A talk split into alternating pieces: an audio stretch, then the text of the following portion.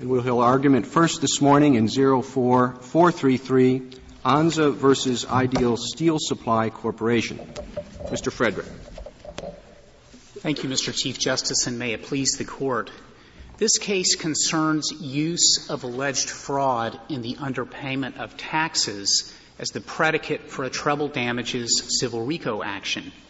Respondent Ideal Steel concedes that it was not defrauded but it nonetheless claims lost profits when National failed to pay state sales taxes and thereby offered a lower overall price to consumers. Our position is that Ideal's injury is too indirect as a matter of law under RICO.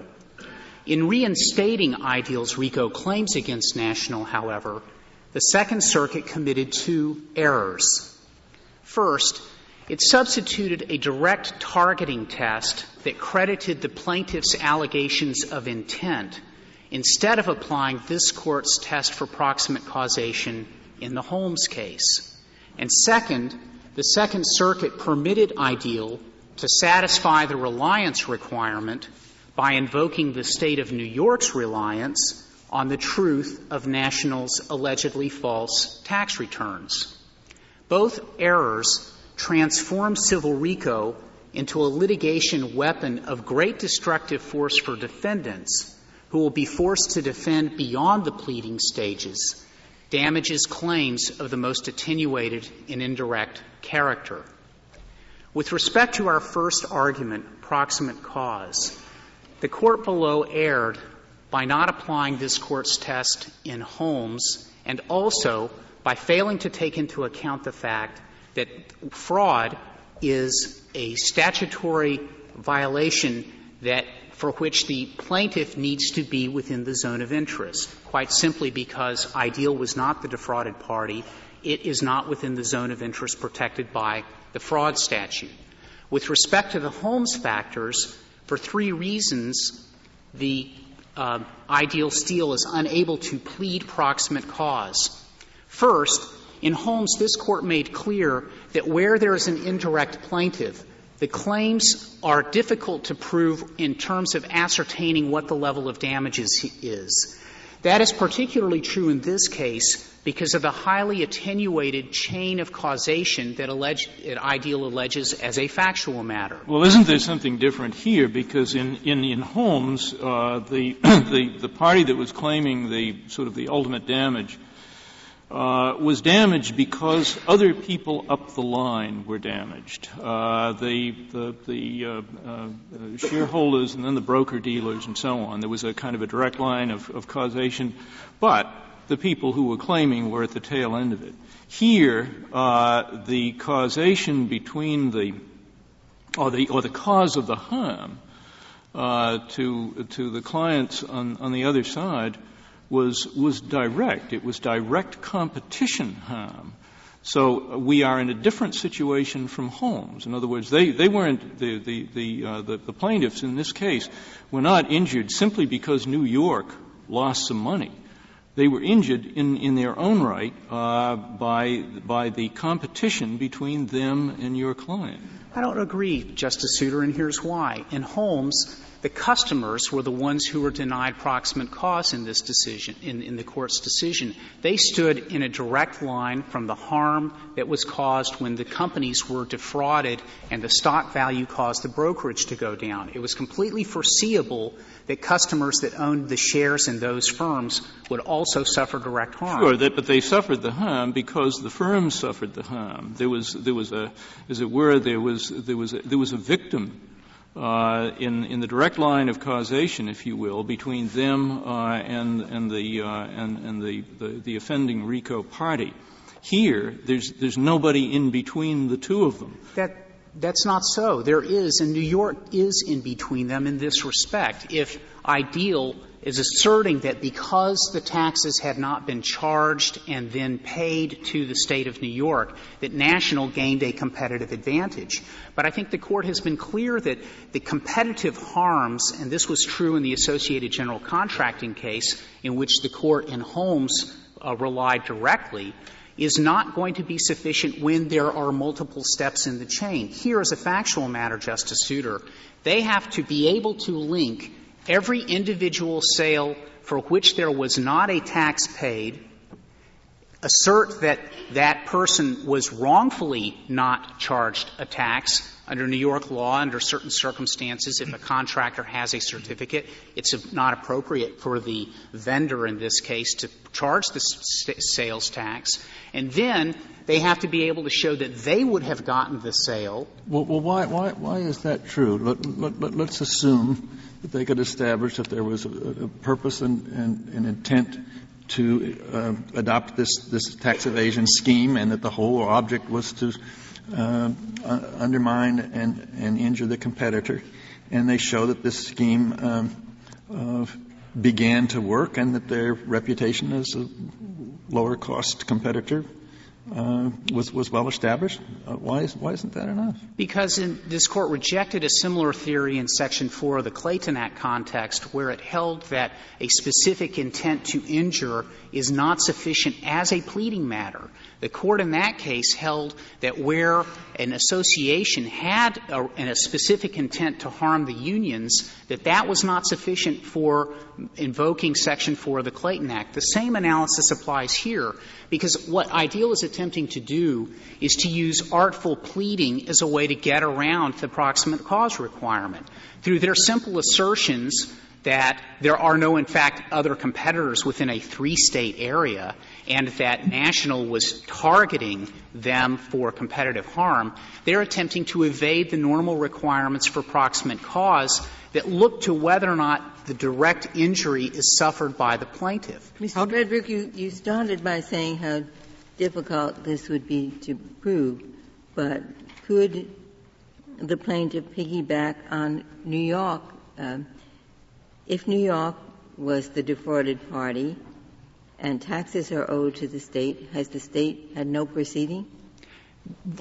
Well, as the briefs indicate, and we're somewhat outside the record, as the case comes to this court, it's on the pleadings, but the footnotes in the brief give a little bit of a flavor of what has happened since then, and there are um, audit proceedings that the state of New York has commenced. It has not commenced any kind of civil or criminal proceeding against National, nor has it brought a RICO action against National. But there are discussions with the state at the level of the auditors as to whether or not any back tax is owed, and if so, in what amount. Do I understand correctly that the complaint has since been amended to assert federal income tax shortfalls? That's correct, Justice Ginsburg. And as we pointed out in our reply brief, there are in excess of 500,000 corporate income tax statements that are issued by the IRS for underpayment each year in an excess of 6 million unemployment underpayment notices sent out. And under Ideal's theory, each of those would be a predicate act for a RICO case, asserting treble damages where one competitor could use the interim effect of a RICO claim simply because of an underpayment of tax notice. Well, but this is a little more focused than that. I think there's only one competitor here, isn't there? We have to assume that for purposes of this pleading, except insofar as it acknowledges whether or not a legal requirement is satisfied. And I think that the cases of this Court, and certainly the commentators have been clear, that you, the Court does not need to assume a fact for purposes of a legal conclusion.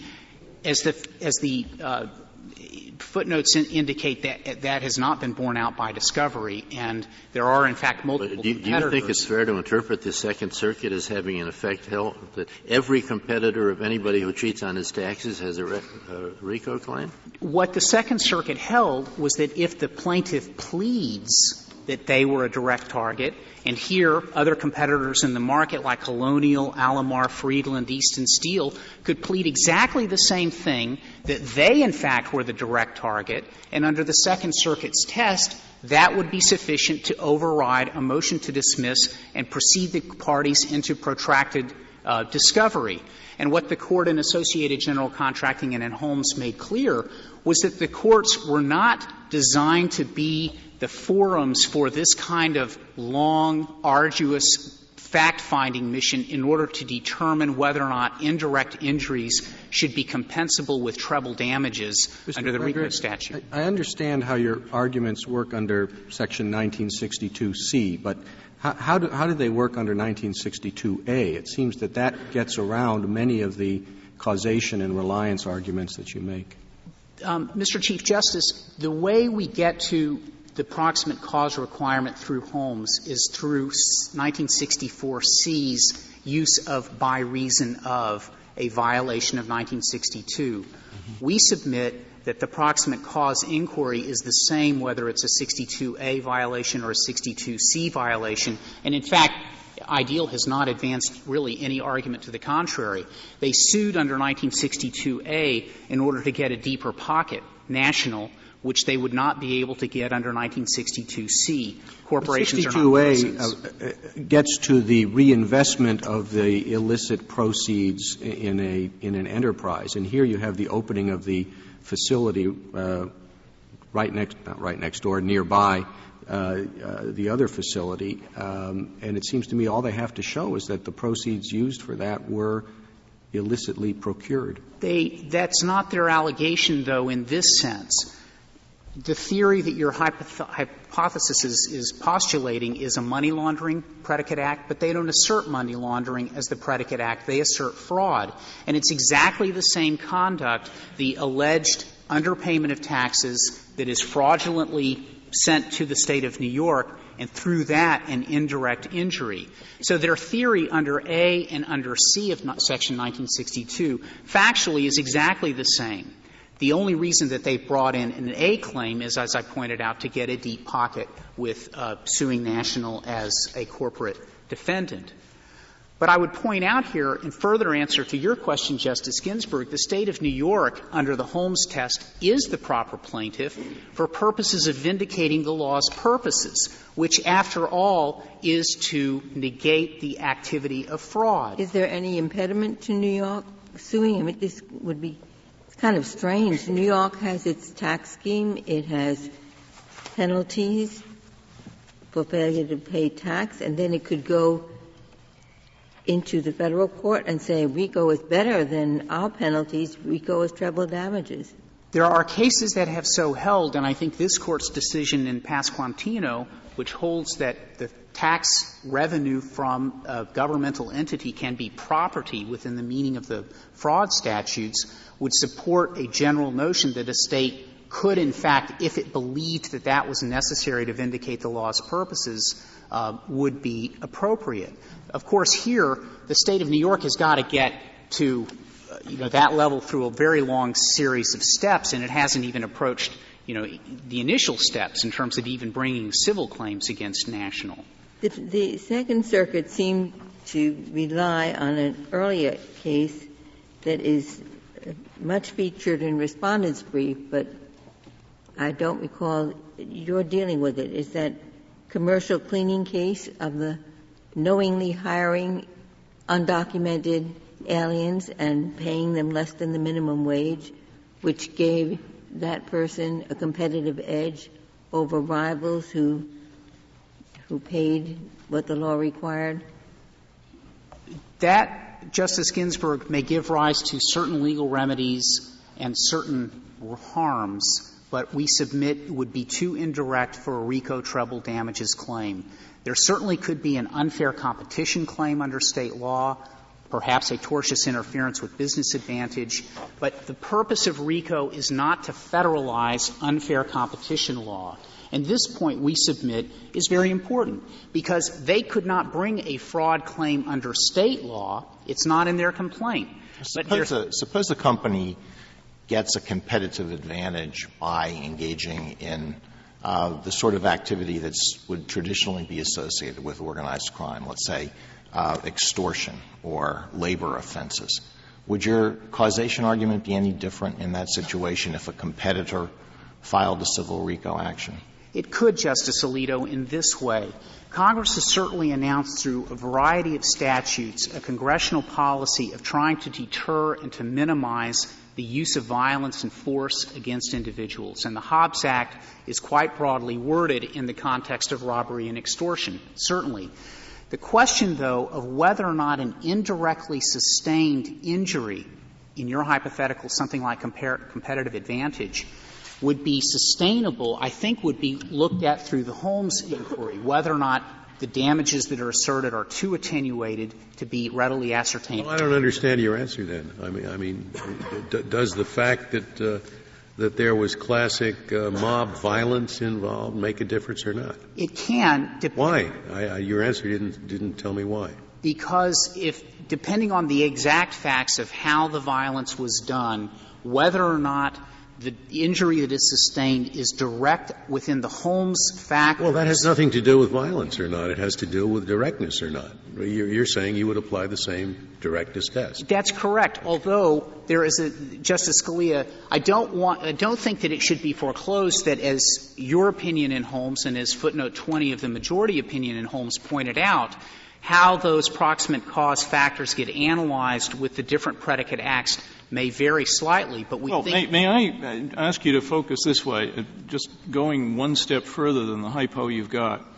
Let's assume that the, that the defendant uh, engages in extortion against A and makes a lot of money doing it. As a result of that, uh, in, in dealing with B, the defendant, in fact, can, uh, can uh, uh, offer, offer goods for sale to B's customers at a lower price simply because he's getting all this income from the extortion.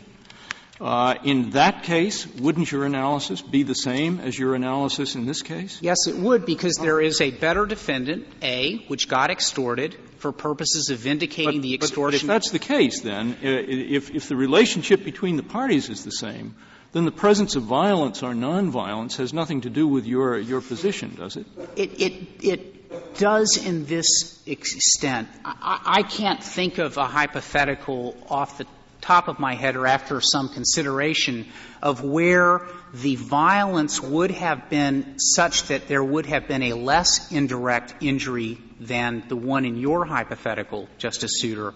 But I would not want to foreclose the possibility, as this Court did not foreclose in footnote 20 of the Holmes opinion, that there could be such a case. It's not necessary for us to prevail here because the mail and wire fraud predicate acts are very close to the securities fraud that this Court considered in the Holmes case. I would acknowledge that in the extortion and robbery and other carjacking and violence type acts, there could be congressional policies that would be taken into account, and certainly the legislative history of RICO points to a concern that persons would be using violence in a way that would cause harms. But I don't think the court needs to go there in order to rule in our favor in this case. May I ask this? I assume you would agree that if if the defendant had had hired a thug to go up and beat up his competitor, the competitor would have a cause of action. Yes. And what if the uh, defendant uh, bribed a uh, an official of the New York Revenue Department to impose unnecessarily high taxes on the competitor? That is starting to get more indirect, but I think that that probably would be um, sufficient to show injury because the state of New York is not suffering any kind of property loss or any other kind of harm other than honest services. And what if, he, what if they somehow or other fraudulently uh, uh, persuaded the revenue agents of the state to impose higher taxes and penalties on the competitor? I, I, don't think that that hypothetical in any substantive way is different from the second one, Justice Stevens. So you think there would be recovery in that? No, I, I think I think that the the question of how government behaves for purposes of its discharge of public responsibilities, you know, is treated through a, a lens that uh, goes to whether or not the law can be properly vindicated there. And I assume that the state of New York has various laws that can well, be enforced. Supposing we got a, a, a licensed inspector or somebody uh, every Monday night to go out and, and, inspect very heavily the competitor and cause all sorts of nuisance values and so forth. But he's a state official induced to do that by some kind of bribery or fraud on the part of the defendant. Would there be a cause of action there or not? Not under, well, I don't think there would be a cause of action by the competitor under RICO because, again, those damages are too indirect. That's not very different from the Associated General Contracting case uh, where there, were co- there was thought to be coercion on the part of the association against the labor unions, and this Court held that that was insufficient for proximate cause. I'm rather surprised at your answers because I was thinking you want to draw a rather clear line between where fraud is at issue, and only fraud, uh, proximate cause, case A, the fraud does nothing but lowers the costs of the firm. Case B, the fraud is something that directly is aimed to raise the cost of a particular specified competitor. I see a clear difference between those two cases, but you apparently don't. Well, I think, Justice Breyer, it depends on how the fraud plays out, and, and I would acknowledge that this is a, a somewhat nebulous area when you no, are. No, no, it's not nebulous. It's absolutely clear. In the, the one hand, you are targeting a particular defendant to raise a particular competitor to raise his cost.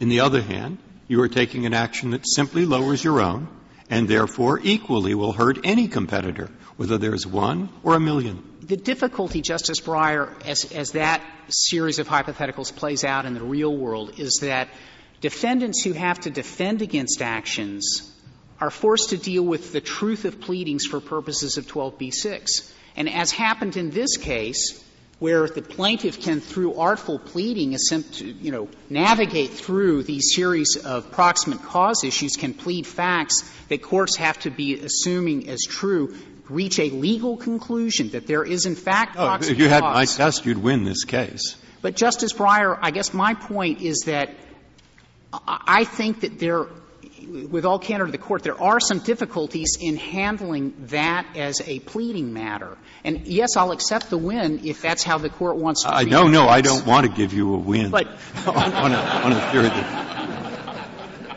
But uh, but I would submit that the rule as articulated is one that would have some administration issues. I think it is certainly an easier case where there is a broad spread competitive harm as a result of a lowering of a particular competitor's costs or a particular defendant's costs, and one where there is a fraud that is specifically uh, directed at a piece of property for which but it's not, I, asserts a claim. I think the reason Justice Breyer's test is a little more administrable than you're willing to admit is that it's not a question of motive. You're not asking why they did it. You're asking where the predicate act is directed. And if the predicate act is directed to lowering the, the, the firm's taxes so that it can compete uh, uh, more aggressively, that's one thing. If the, the predicate act is directed to, you know, uh, blowing up the other firm's warehouse or, or, you know, something like that, it's a different matter altogether. That's correct, Mr. Chief Justice. But under the Holmes test, that becomes much easier to ascertain because you know where the damages are. You don't have to worry about apportioning damages among multiple plaintiffs, and there may not be a better plaintiff. So I think if you apply the Holmes factors in this test here and to the example that you gave, the answer is a fairly straightforward one.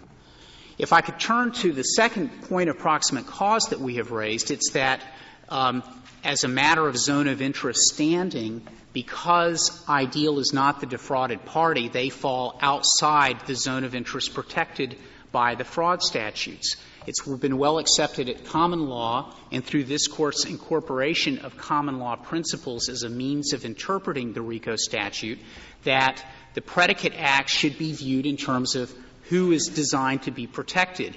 Here, because of the allegations of fraud against the State of New York, the State of New York is within the zone of interest of the, of the fraud provisions. Ideal is not. Ideal uh, falls outside the zone, and under the way that uh, some courts have viewed uh, proximate cause analysis, that would be sufficient. The second large point that I came here to argue today was that reliance was improperly analyzed by the court below. At common law, reliance is a necessary element of fraud, ideal for similar reasons to the zone of interest analysis, is not the party that relied on any misrepresentations by my client National, and the Anzas. And therefore, um, it cannot assert a fraud claim because of that absence of reliance. I'm, I'm impressed by one of the cases uh, cited in the brief in, in which uh, uh, someone uh, causes a person who has a contract with a third party to believe that the third party has repudiated the contract and thereby gets that person to give the contract to himself. Now, in that case, the person defrauded is the other party to the contract, not the, not the third party. And I suspect the third party would, would be direct enough to be, uh, uh, to be within the protected scope, don't you think? I do, Justice Scalia. And, and yet he's not defrauded. Well, but common law cases have carved out a very narrow exception where there is a relationship between the defrauded party and the entity that is injured. Usually it's an agency relationship. Sometimes it's a trustee or fiduciary relationship.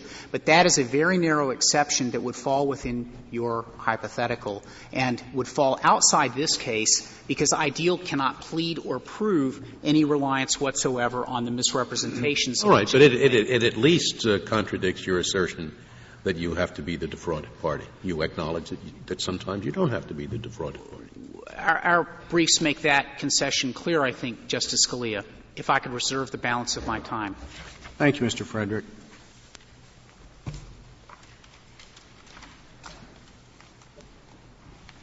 Mr. Roddy? Mr. Chief Justice, and may it please the Court. Ideal Steel asks this Court to affirm the decision of the Second Circuit send this case back for trial in the Southern District of New York. The case is ready to be tried. We ask you to do this for four reasons. First, the Second Circuit's decision in this case is consistent with this Court's decisions in Sedima in 1985 and National Organization for Women in 1994. Second, the Second Circuit's decision is entirely consistent with this Court's decision in Holmes in 1992. Third, we submit that reliance is not an element of a civil RICO claim based on predicate acts of mail and wire fraud.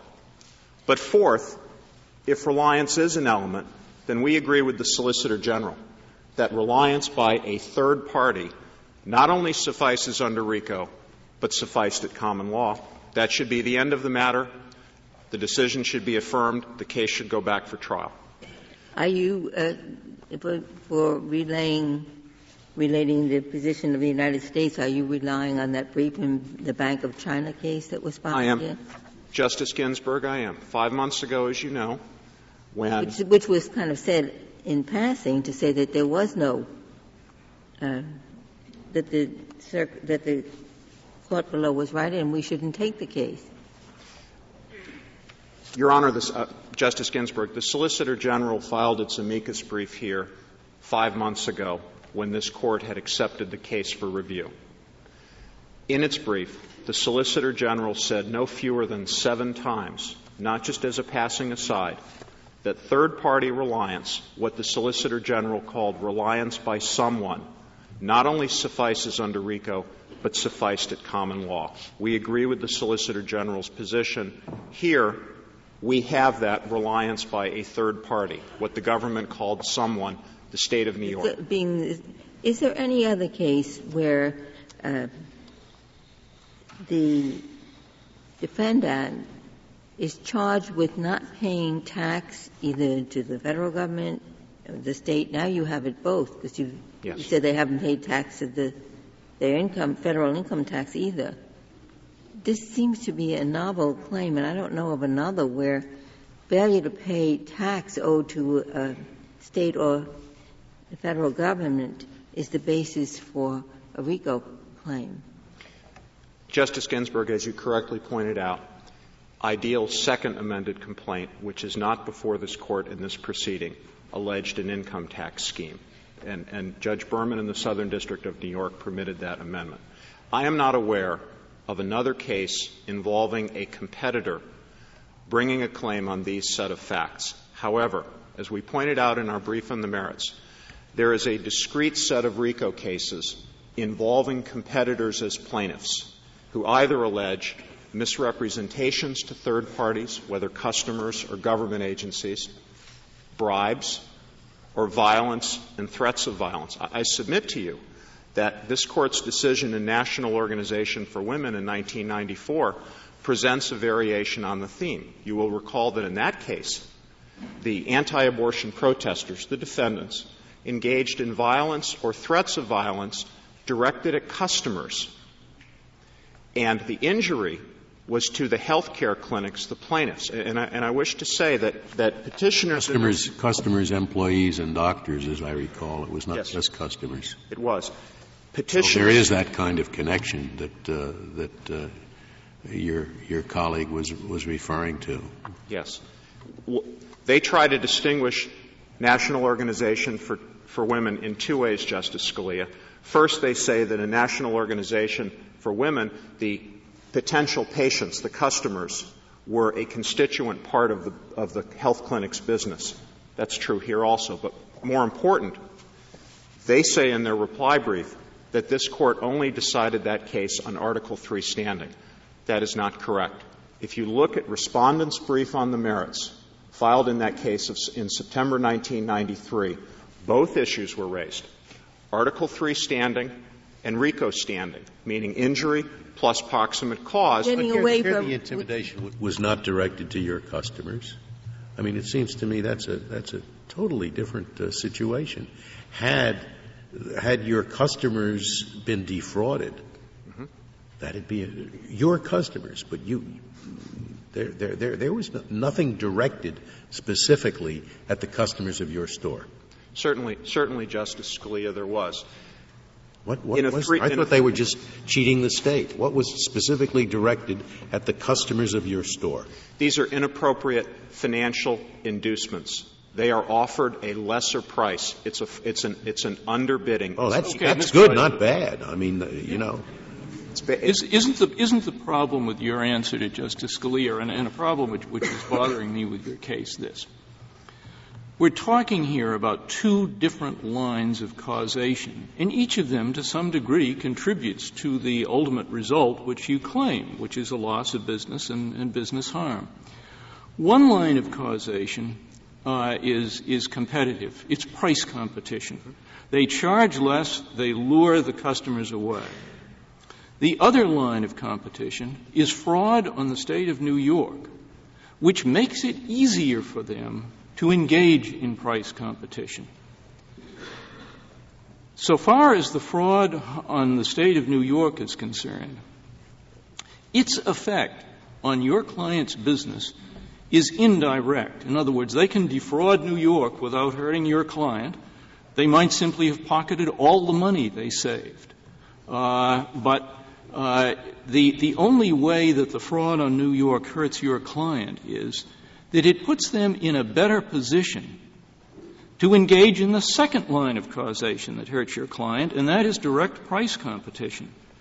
If you accept the fact that there are two different lines of causation here, don't we have to say, under the Holmes direct analysis, that so far as the fraud on New York, which is the RICO violation, the consequence is an indirect one, the consequence to your client. But so far as the price competition is concerned, the consequence is a direct one, but price competition isn't a RICO violation, which leaves us saying, so far as the RICO violation is concerned, it's indirect. Now, if, if I have gone astray, tell me where. Justice Souter, respectfully, I, I disagree that the two parts of the, that the two parts of the sphere of the scheme can be broken apart like that. It's one scheme. They have to, the, the petitioners have to defraud the state of New York. They have to not only mislead the state of New York, but fend off the state of New York, which frees up the cash, which, as the Chief Justice pointed out, enables them to do two things. First, it enables them to offer lower prices, which does competitively injure my client. Second, as we allege in the complaint, in the amended complaint, they took all those cash proceeds and they took them to the Bronx and they opened up a competing location where they did not previously have one. Can we go back to the question that I was trying to ask you before with relation to the novelty of this, because it involves uh, fraud on the, a government that's a tax assessor and collector. It seems to me that the taxing authorities, both state and federal, might have some genuine concern with potential plaintiffs examining to see, gee, has my, has my rival, my competitor cheated on his or her tax? But that that could be pretty disruptive of the state or the federal governments administering their tax systems. Justice Ginsburg, I, I don't see that. That's certainly not true in this case. What I believe is true in this case is that but for my client's proactive litigation, this never would have come to the taxing authorities' attention. The taxing authorities are free to bring their own case. In our brief on the merits, in fact, we, we, we cited one case where the city of New York suing a different set of defendants over unpaid cigarette taxes.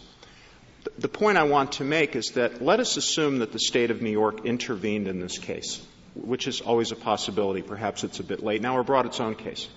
My clients and the state of New York are chasing two different piles of money, two separate measures of damages. In our brief on the merits, we set forth a hypothetical, a $100 cash transaction to illustrate that. My clients cannot recover the lost taxes that were taken from the state of New York. The state of New York cannot recover the lost profits that my clients suffered. So in, in the Holmes sense, we're not dealing here with an apportionment problem because but I wasn't concerned about that problem. I was concerned about people setting themselves up as private enforcers of tax liability as um, kind of a surrogate for the government out there detecting who's viol- violated the tax laws? Not as a surrogate, Justice Ginsburg. The, the, the fact of the matter is that wrongdoers act in a variety of ways. Of course, you're claiming a different amount of damage is entirely different. Yes. I'd like to ask you, supposing there were two competitors in the market instead of just the one, right. and they did it just to get at, at competitor A, didn't care about B, but B suffered exactly the same harm. Would B have a cause of action? If B could pass through the Holmes wicket of causation, Justice Stevens. Well, he has exactly the same causation as A, but he just didn't happen to be a target in the in the mind of the defendant. Would the, the answer the answer would be yes. I, where I believe that would be true if there are 20 competitors too. 20 competitors becomes a bit more difficult why? to get the, to get them all. I imagine the damage would be less, but why would it be any different analytically? Analytically, on a motion to dismiss, if there were 20, I agree that all should be, if, if all suffered the exact same competitive injury in the and set of change it one other way. Say instead of defrauding New York, they defrauded the landlord and, and got a, a rent-free office space, and that cut down their costs. Would the competitors have a cause of action then?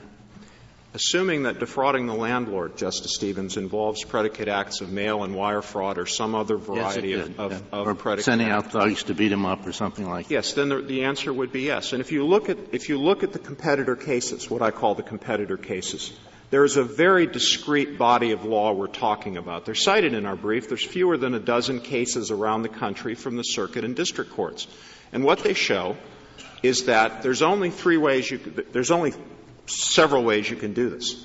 You can, you can make a misrepresentation to a regulator or to a customer. We have those cases.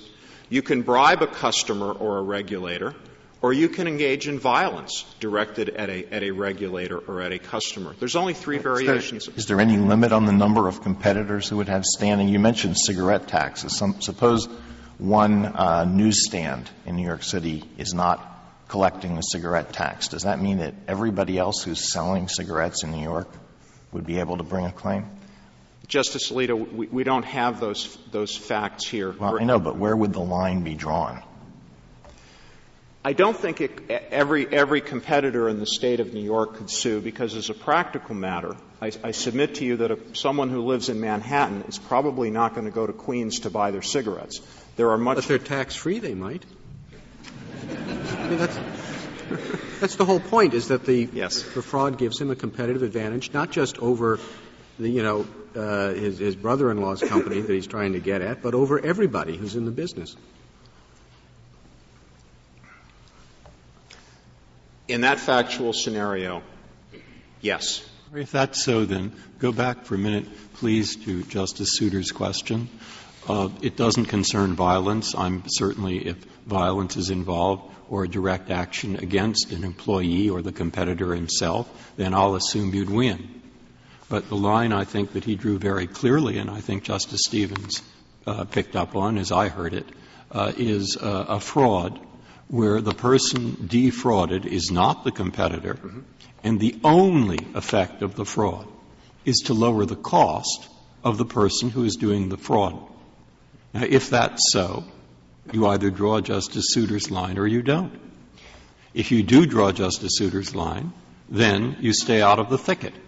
If you don't, you'll have all the problems that were mentioned, that there is no way to distinguish between one person, two persons, a hundred people. There is no way to know whether the lower cost of the frauding, defrauding person did or did not lead to the shift of sales.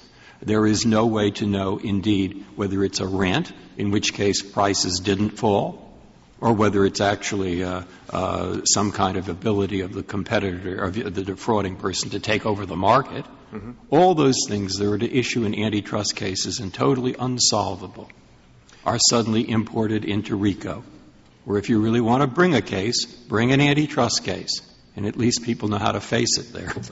That's, that's, the, uh, that's the kind of claim, that's the kind of problem that I think you're facing. And I'd like you to have the chance to respond to it. Yes. Thank you, Justice Breyer.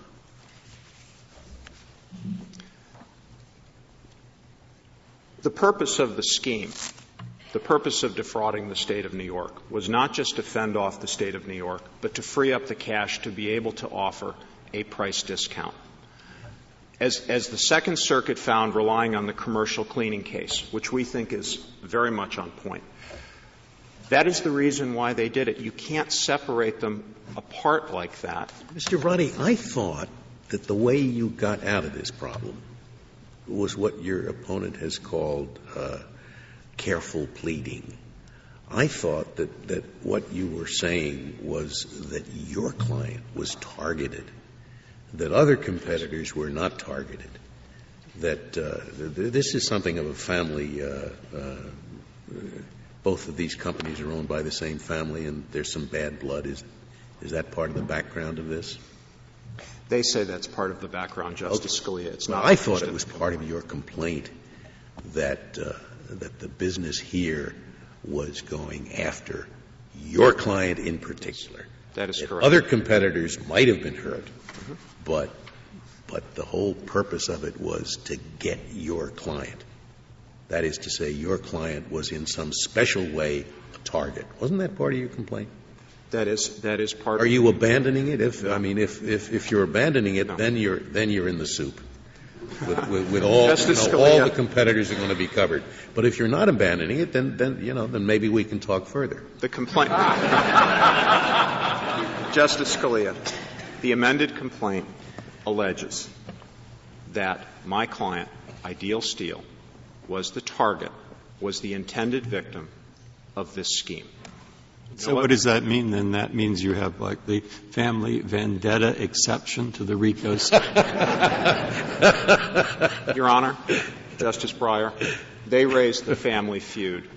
They explained it in a footnote. That's not. I mean, I, you see the point. The point is, I don't see how it's administrable in a law, particularly in an economic context right. where uh, people who are interested in making money are right. prepared to uh, say, look, we want to make the money, we'd like to get rid of all our competitors. Mm-hmm. And then we start distinguishing yeah. between they'd like to get rid of all of them, no, only five, no, one.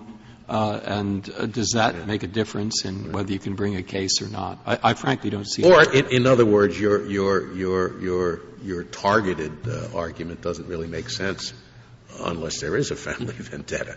I mean, I, I, I want to make money. I don't care uh, which of my competitors uh, I'm, I'm, hurting, unless I have some special reason to get one. To get one, one now.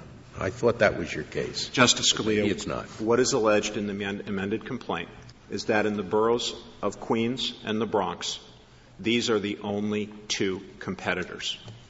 Only two. They are head-to-head competitors. We allege Okay. And the second that is the only basis on which they're targeted. So if there had been 18 competitors in, in the Bronx and Queens, then there would have been 18 targets, right? Theoretically, yes. Okay. Then we're back in the soup. Theoretically. well, Justice Posner, in a case we cited in the footnote, talks about the concept of the intended victim where you blow up, where the defendant blows up the airplane to kill A, and he also kills B, who's sitting next to him on the plane. That's the EDC case. We allege that the plane, so to speak, was blown up here specifically to get my client. That's the reason why they used the proceeds to open the competing location in the Bronx. About your client's supplier, if your client, if Ideal is selling less, then it's going to buy less from its supplier. So would the supplier also have a RICO claim? Justice Ginsburg, I believe that when we begin talking about suppliers and creditors and bankers and employees, creditors, so to speak, they're one step removed.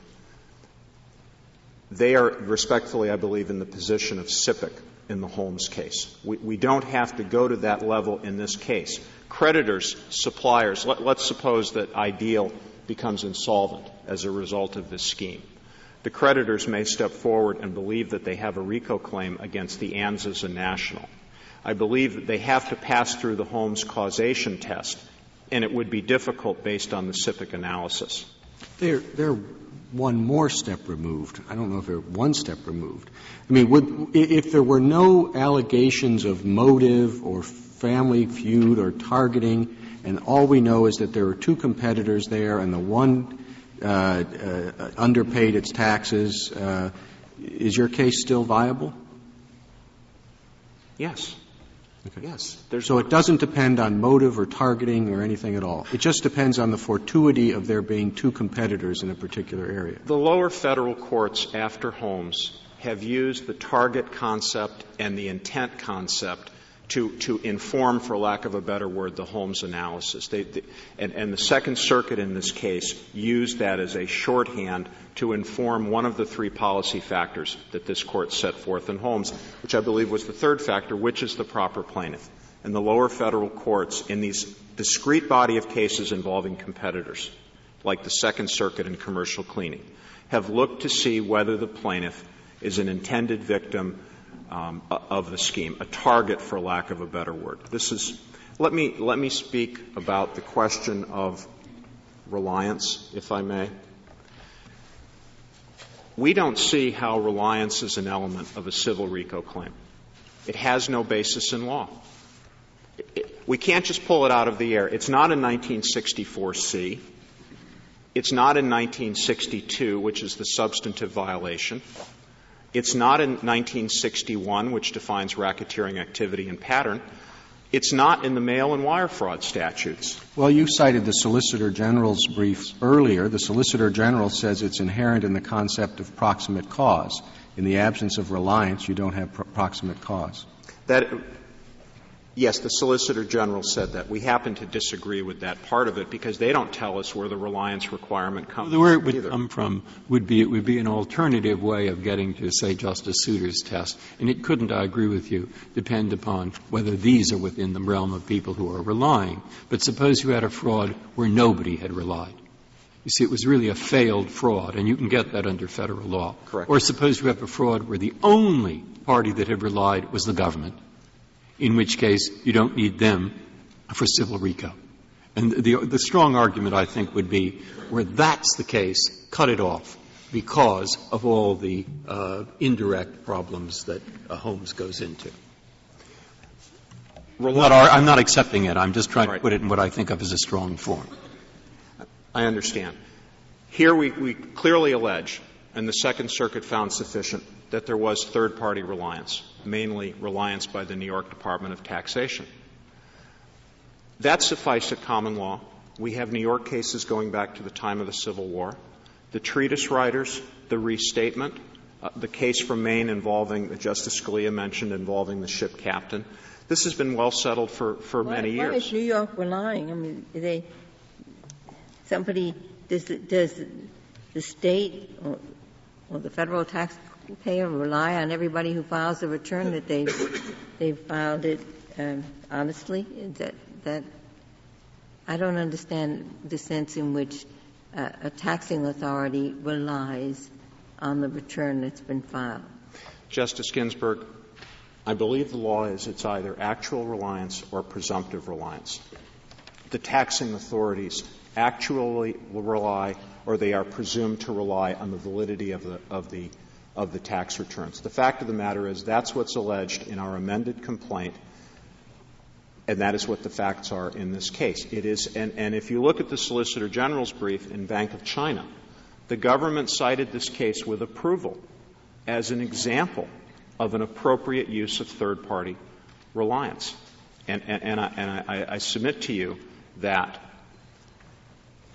the, while I disagree with the Solicitor General that reliance is an element whenever mail or wire, I mean, for example, if, if the predicate acts here involved extortion, Hobbs Act violation, violence in some form, we wouldn't be here talking about reliance. If it involved the payment of a bribe, we wouldn't be here talking about reliance. What is it about mail fraud and wire fraud that springs from the ground this concept of reliance? My point is, I don't believe it has any basis in law, and I think this Court should say so. That's, that's why we're here on the question presented. I think that this notion should be swept away because it has no basis in law. It's not in the statute. And this Court has found on several occasions that where someone seeks to raise a requirement, the organized crime requirement, the prior conviction requirement, this Court has said it's not in the statute. We can't engraft it onto the statute. Yeah, I, I, find that extraordinary that uh, I, I claim to have been defrauded by somebody. He makes a representation to me about the value of stock. I don't believe it. I really think it's ridiculous. Of course the stock is not worth that. Okay? I buy it anyway, and I can sue even though I didn't believe him? Under securities fraud, I believe that's different because in this case, it's not a, when you're dealing with competitors, you're not dealing with face to face misrepresentations. Well, I, am just talking about what the understood requirements of a fraud action were at common law. Mail fraud, any kind of fraud. Surely there has to be some reliance upon the fraud. At common law, there was a reliance requirement. When the mail fraud statute was written in 1872, it, it's an amalgamation of various common law crimes, some of which required reliance, some of which clearly did not. When we bring the mail fraud statute into RICO, it does not bring with it the baggage of a reliance requirement. And, and securities fraud is, fraud is gone as a predicate act for RICO. It's been gone for 11 years. Where does the reliance, our point is the reliance requirement doesn't come from anywhere. It, it's simply being engrafted onto the statute and it doesn't belong there. That, that's, that's our position. It must have some basis in law. It doesn't. Why, why do you say uh, mail fraud does, does not uh, uh, have with it the normal common law fraud requirement of reliance? The, case, the, the cases are uniform, including decisions from this court, that a mail fraud case does not require the element of reliance. It doesn't exist in the statute. It's the same mail fraud statute that's a predicate act for, for RICO under Section 1961. The place where it comes from is the idea that if, in fact, you have these monetary crimes, white collar kinds of crimes, mo- money is at issue, and no one is hurt, you can uh, uh, proceed against a person under federal law where no one's hurt. You catch it in the bud, for example, or where no one's hurt. You don't want the possible class of plaintiffs to spread out into every competitor, into competitors, suppliers. It's a way of cutting off the potential class to people who are closer to any possible injury, where, for example, there really wasn't any injury at all. So, I mean, that's the kind of argument being made for it not that you find the word reliance somewhere in the statute. But, Justice Breyer, there has to be a place in the law for the three party scheme. Well, I just tried to say where, where it was. It's a, it's a way of, with proximate cause. And that's how I think you have to deal with it. You have a case where there was reliance yes. in government. So that's what right. you'd have to say is why that's good enough. I think it is good enough because it is, it is a sufficient way to show causation. It is not necessary. It's one way to show causation. I agree with you. Third party reliance is one way. That happens to be the way we will do it here at trial if given the opportunity.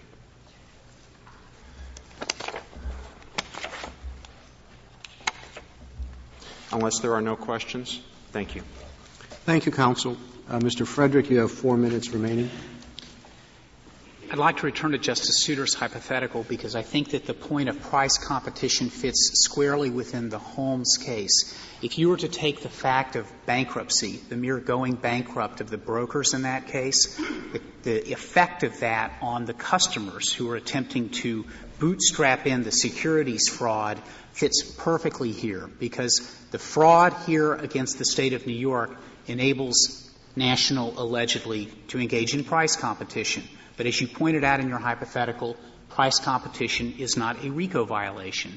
And using 1964C's by reason of the injury has to be by the RICO violation. Simply lowering prices or making their goods more economically affordable does not cause, is not a RICO violation. The, the RICO violation, if there is one here, is in the fraudulent underpayment of taxes to the state of New York. The SG's brief in the Bank of China case does, we acknowledge, make this suggestion about possible third party reliance, but it does not cite any decision of this court.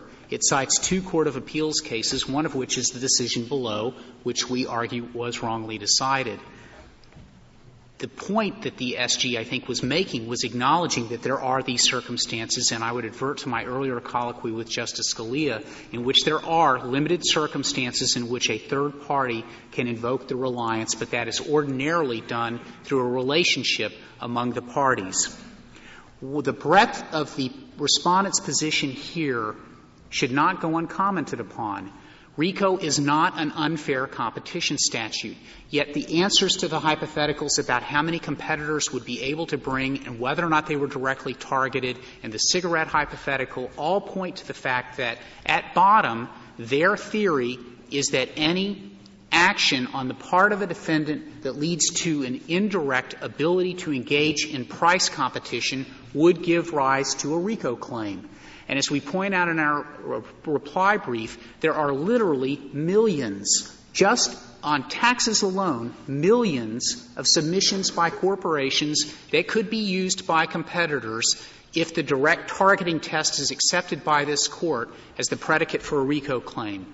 We submit that the floodgates should not be opened in that way, particularly given the fact that the difficulties of proving harm and damages are especially uh, present here, and that antitrust cases should not be shoehorned under the RICO statute. That is not what Congress intended.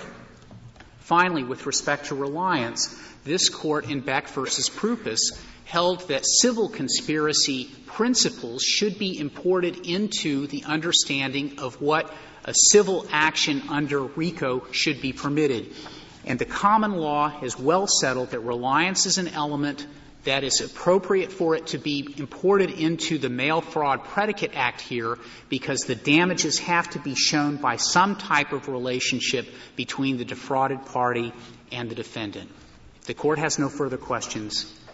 Thank you, Mr. Frederick. The case is submitted.